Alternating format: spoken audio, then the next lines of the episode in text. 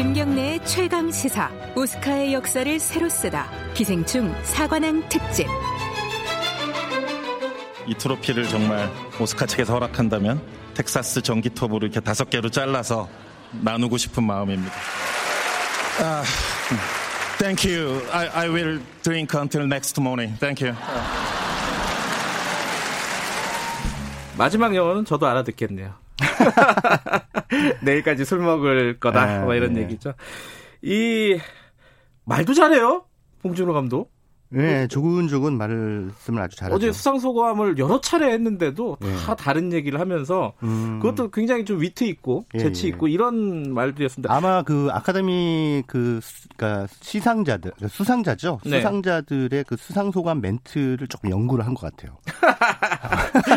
왜냐하면 왜 우리나라 영화상 시상식에 오면 누구한테 감사하고 누구한테 감사하고 그러니까요. 뭐, 막 이런 식으로 좀 약간 좀 지리멸렬한 수상 소감이 많잖아요. 네. 하나만한 그런데 이제 아카데미 시상식의 특징이 수상자들 굉장히 위트 있는 수상 소감을 하거든요. 음. 그래서 조금 준비를 한 듯한 그런 느낌이 좀 들기도 합니다. 그럼 텍사스 전기톱으로 5등분하게 하고 싶다라는 말은 대단히 재치 있는 말이었죠. 이게 영, 그 미국 공포 영화 중에 텍사스 전기톱 연쇄 살인 사건이라는 게 있어요. 네. 굉장히 유명한 공포 영화인데 그 영화의 제목을 인용을 해서 마틴 스콜세지, 뭐 쿠엔틴 타란티노, 샘 멘더스 같은 미국의 거장 감독들한테 네. 존경을 바치는 거죠. 내가 상을 받지만 네. 여러분들도 나, 보다 훨씬 훌륭한 감독이다라고 하는 어떻게 보면 동양적 혹은 한국적 겸손의 그 미덕을까지 여기서 또 과시를 한 거죠. 그, 어, 어제 그 굉장히 이제 계속 호명이 됐으니까 네. 한국 사람들 입장에서도 그 시상식 자체가 굉장히 재밌었는데 네. 최만희 평론가는 시상식 보시면서 좀 뭐랄까요 어, 야, 이게 되게 재밌는 장면이었다. 음. 뭐 이런 장면이 어떤 게 있었습니까? 그러니까 아까 방금 이제 이장호 감독께서도 그 지적을 하셨다시피 이거는 네. 기생충이란 영화의 입장에서도 놀랍지만 네. 전 세계적으로도 놀라운 그런 음. 상황이다라고 말씀하셨잖아요. 네. 근데 이게 아카데미를 둘러싼 그러니까 할리우드라고 하는 그 미국의 그 영화를 만들어내는 거대한 그 산업의 핵심이죠. 네.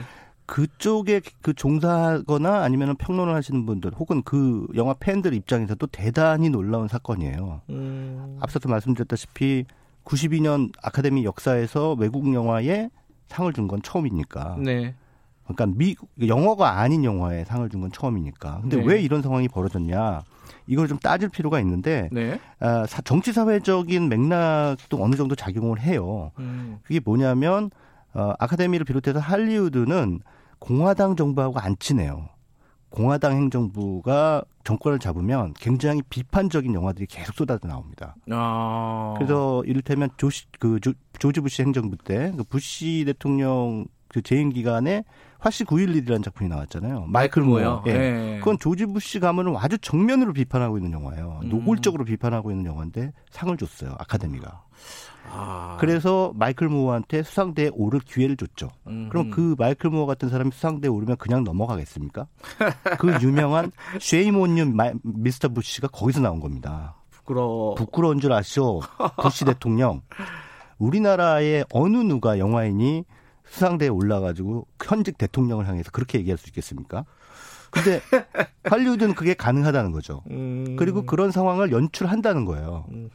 근데 유독 공화당 정권이 있을 때만 그리고 그 당시 그 미국의 대중동 정책의 그 꼼수 이런 것들 굉장히 신랄하게 비판했던 영화가 있습니다. 시리아나라는 작품이 있었어요. 음흠. 그 작품도 2005년에 아카데미상 받았습니다. 아하. 그러니까 그런 식으로 이제 공화당 정권의 어떤 일방주의적 외교 노선이라든가 예. 어떤 이민 정책에 있어서 보수화라든가 이런 것들에 대해서 끊임없이 할리우드는 문제 제기를 하고 비판을 하죠. 그런데 이번에도 사실은 트럼프 행정부에 대해서 반감이 굉장히 많아요.